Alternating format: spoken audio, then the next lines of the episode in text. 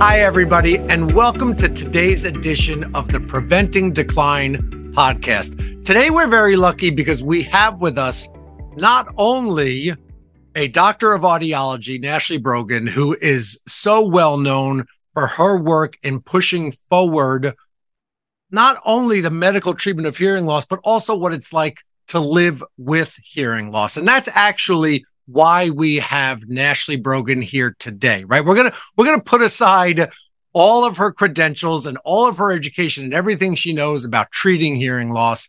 And I want to dive in today with you, Nashlea, on living with hearing loss. But welcome to the podcast and thank you for being here.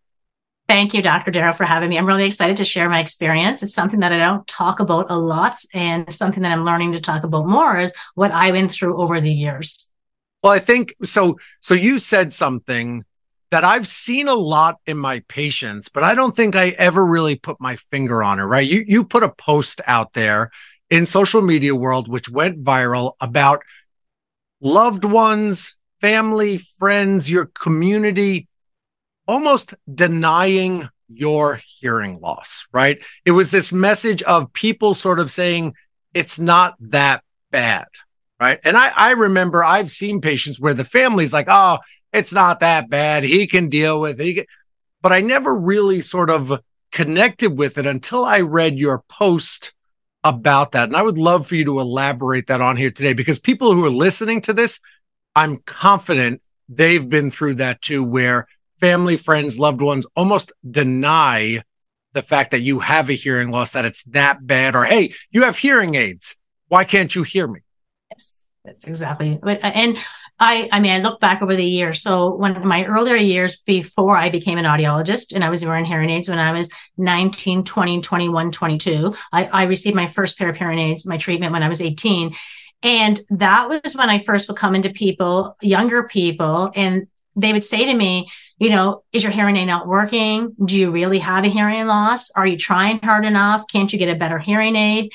But then what was interesting is then I ran into into from professionals to my other audiologists when I was training in audiology school is that they didn't really understand what I was going through. And that's why I said, you know, stand in my shoes, because I was thinking people just don't have any perception on what it is like to live with the hearing loss. Like, would you go up to a blind person and say, Hey, like, can't you do something about your vision? Like, are you, are you trying hard enough with your vision? But we, what it is. And i mean it's always with the training is that we we go to sleep every night we close our eyes we walk in a dark room. So we know what it's like to feel to have no eyesight.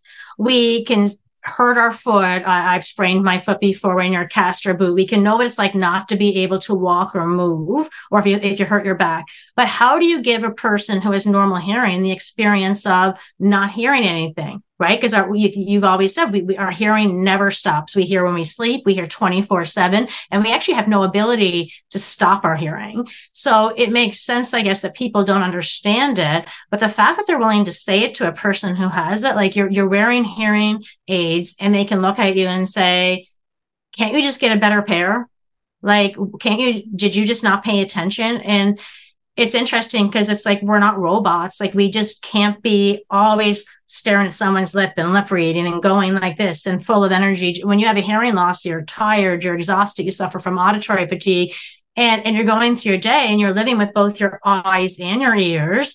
And I just don't think people with normal hearing realize that. So they really deny the experience. They deny the level of hearing loss. Um, I doesn't. I don't think it matters if it goes from mild to severe. Or not the same thing. I've seen patients with their spouses and their family saying she's not trying hard enough. She can't do well enough, but they just don't know what it feels like. They just don't know what it feels like to go to have hearing loss or to experience hearing treatment. I mean, both are two different processes that we have to adjust to when we have hearing loss.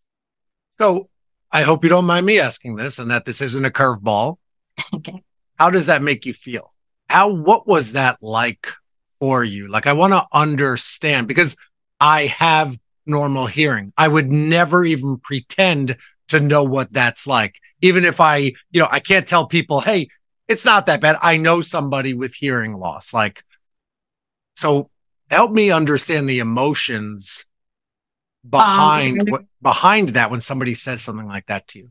It's almost like a violation. So when I was younger, I had I remember in my 20s, I had a very close friend to me say, you know, oh, so you're deaf. And, and it, it was like, first you're labeling me. Now you're putting me down. I was angry and frustrated so and and for me there was people who i cut out of my life because of that. So people who were rude to me about my hearing they got chopped out of my life right? Because i it, it just hurt. It hurt. Like it was just pure violation hurt because it's like i can't do anything about my hearing loss. Like i am who i am but you're saying you're questioning me, you're questioning who I am. So for any, I mean, even to the point when I was younger, and it, it sounds horrible what I'm going to say, but people like when I first got hearing aids and people would try to sign to me, and they'd be signing to me. I was living in Europe at the time in France for a year. And I was like, I said, Oh, I said, I'm sorry, I don't know sign language. But then that would be a whole other explanation. So it's almost like when you have a hearing loss, nobody understands who you are because they don't know how much hearing loss you have. Like at least with vision, we know someone who's blind versus someone who's wearing eyeglasses or someone who has difficulty reading. But with hearing, do do you know the different experience of a mild user to a moderate to someone who has more severe hearing loss like how do you so people just don't know. So it's a very yeah it's like you're violated and it's it's frustrating anger sadness um uh, you know just all the emotions you can imagine depending on the circumstance. How do you come back from that? How do you deal with that right? How do you i would imagine more than once you thought i'm just going to crawl in the corner and not deal with this right? So how do you uh, how do you come back from that? How do you come out of that shell through time, it's surrounding yourself with people who understand you and get you. So that's why a lot of the videos I post on Instagram and social media, like going to get my hair done, I'll say, find a hairstylist who has empathy. And usually you can tell those people, you can tell the people who just have a sensitivity chip and then over the years, I surrounded myself with friends who understood me and they were willing to help me and they, they, could sense when I needed help. So I noticed that my network became more people who I would call very f- kind people who understood me versus people who would just like either shoot me down or cut me off. I mean, even later on in my university years, I remember hearing um, in the university, one of um, the professors saying Ashley can't do anything for herself. And it was just because we were working in the labs and setting stuff up. But I didn't have the hearing that the other students had to do what they did in those types, that type of environment. So, you know, so I, I started as life went on, I started identifying people who were, they just didn't get it. And I tended to stay away from those people. So, how do we help? Right. Let, let's assume people have had this, and sometimes it's the closest people who have said it to them perhaps yeah. a, a spouse or a sibling or a child. What's your advice in dealing with those situations? Because I know people want to know what to say back because you could clearly go right argumentative. You could no, turn it into a fight. You could crawl into a corner, but where's the middle ground on how to educate people that are around you? Um, I, I, think the first place is is because every person is different. So that's why you. I believe that every person comes with different coping skills with their hearing loss, and so each person needs to work on their boundaries and how they deal with their boundaries being crossed. Because that's the word I've coined as an audiologist is that it's boundaries. I think it's that it's no different than boundaries in your life regarding everything else. Some people have no boundaries and other people do. So it really doesn't come down to empathy. It actually comes down to boundaries. So if someone crosses that boundary, learning to say, so if, if someone crosses that boundary for me now, I can sense it. And instead of me reacting or cutting them my life, I'll just say, I'm sorry, I'm not comfortable with that. Or I, will explain to them what my hearing loss is and what I can hear. So if a person is suffering from it, it's to learn where their boundary is and just to be aware of it. And then to have a few phrases that they're comfortable saying back. So for me, I'm at the point in my journey, it's 30 years in that I can say to a person, I'm sorry, I have a hearing loss. I can't do anything about that and I can say that to them and I can tell them what I need them to do to help me.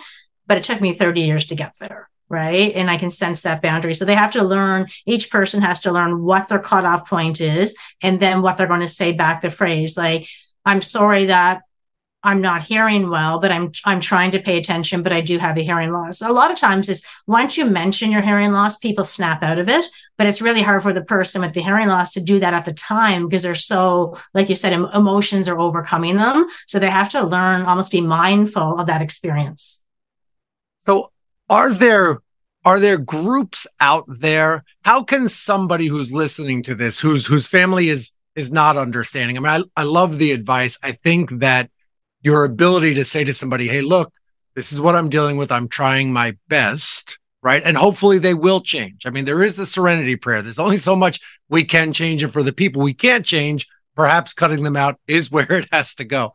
Or, or saying I'm tired. I'm tired. Like I'm I'm sorry. I'm, I've had a long day and I'm tired. And when I'm tired, I don't hear as well because we know with auditory fatigue, for example, you say an example is I would teach the family. You know, when you get in the car at the end of the day and you drive home from work, but then you get in the car the next morning and you're always jumped because the radio is so loud. That's because as you work during the day, your brain was working hard, and then when you get in after work, you usually crank it up because your brain needs the louder sound in order to hear. It's the same thing with hearing loss. If they've been working for the day or they haven't had sleep their their brain is more tired. So teaching teaching people to explain that you know i'm just tired when i'm tired it's harder for me to hear. A lot of people will actually understand that and using the car comparison which is kind of cheesy but it works. Well i think i like the car comparison but i also like i i i've had my vision tested. I've got good vision but there are times at the end of a very long day if i'm laying in bed trying to read i'm just like i, I can't do it right there's a blur there. Like there truly is. And I don't think we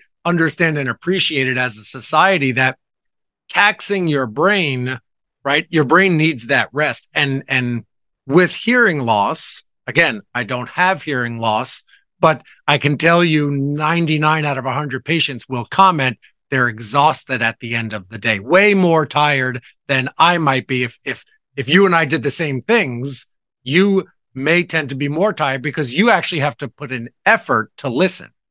Yes. And you're using your eyes and your ears like way more than they're probably naturally meant to be used. So you're just constantly using that effort. So explaining that too when someone crosses the boundary and then they understand it if you want to be educating people about the reason more than cutting them out.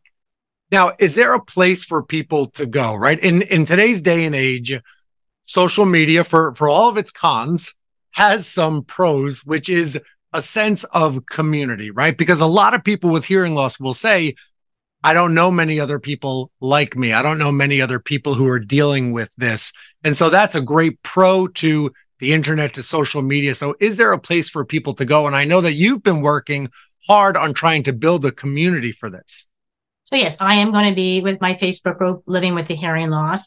These are topics that I will be talking about and posting articles and videos about within my community is about how to work with having boundaries with your spouse or boundaries with your children, with people you work with, how strategies and tips in terms of how to live with a hearing loss successfully. So there'll be my strategies both as a professional that I've seen with patients myself, and then obviously that I've experienced. Because um, and I think it's a unique perspective because as a professional, the one thing I learned as my years as an audiologist, fitting over thousands of people with hearing aids in the last 20 years, is that everybody has a different coping skill and everybody has a different experience. So just because that boundary worked for me, it doesn't mean it's going to work for the next person. So that's kind of what I bring to the table was I could, I was very aware of what my patients were experiencing and I experienced it myself. So when I'm teaching it or giving the information, I'm always thinking, well, they might have a different experience than me. So it has to be given to them in different ways. So that's where the Facebook group, the Living with the Hearing Loss group will be it will it will be a group that's just about education and living with the hearing loss. It'll be about tips and strategies with boundaries, identity, coping skills, what tools are out there, and even other groups that are great groups that for a sense of community. But mine will be coming both my professional and personal experience combined. Look, there's 1.5 billion people worldwide suffering with hearing loss. It is one of the least treated medical conditions. It's the most common sensory disorder on the planet. We need more of a community. We need a safe space for people to be able to go to share their experiences, to learn how to deal with and cope with their hearing loss and tinnitus. And I know I speak from the bottom of my heart that I appreciate that you're putting this out there because I, I can't that's not me. I can't put out a social media group talking about living with hearing loss, right? I would be speaking out my butt if I tried to do it. Somebody with your unique perspective. And really that, that is the word that was in my head. You took it before I said it. You have a unique perspective, not only as a medical professional, but as a person living with hearing loss. And you said it perfectly. Your experience is your experience. That doesn't mean you can equate it to other people. You don't have all the answers, but this is a great community for people to go to and learn about hearing loss, about treatment options, about what other people are dealing with, how to talk to family and I, loved I ones. see it. I all. love what that's what. I see. I see. I see. Like there's a lot. There's there's groups out there, but then for me as an audiologist, I'm seeing. I see there's. Oh my. Oh, they could have talked about X, Y, Z more. There's a lot more information out there, and I see a lot more as a professional. So just to provide that and the resources people and to direct them in the right direction, I think will be pretty powerful. Yeah. Yeah. So thank you for all you do, right? We're all on this mission together because we know that hearing loss can significantly increase the risk of cognitive decline. So I, I am so grateful that you came here today to talk about preventing decline and how to live with a hearing loss, how to understand how to talk to others about it and educate people before you fly off the handle, right? And get upset with people that there really is a way to help educate family and loved ones around you. So thank you for being here. Thank you for having me. It was exciting. It was a good Yes. conversation. Thank you. And and I wish you the best of luck in this Facebook group. And I encourage anybody listening to this, click on the link in the description. Absolutely join this group. It's it's going to be a great, safe place for you to go and learn about hearing.